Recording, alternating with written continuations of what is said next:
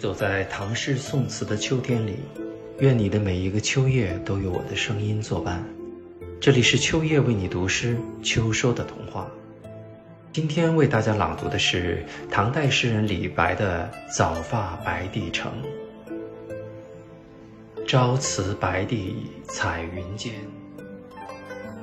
千里江陵一日还。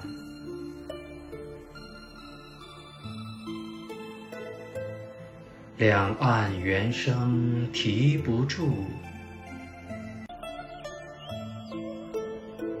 轻舟已过万重山。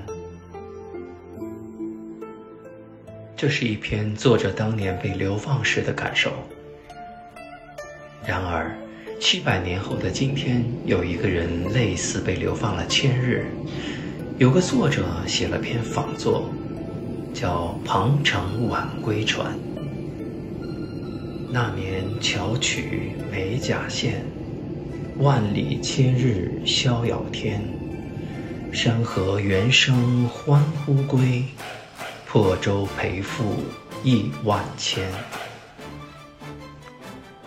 历史终归是历史，是载入史册流芳百世，或是愚弄百姓欺世盗名。就留给时间去印证，让我们拭目以待，小舟大帆船吧。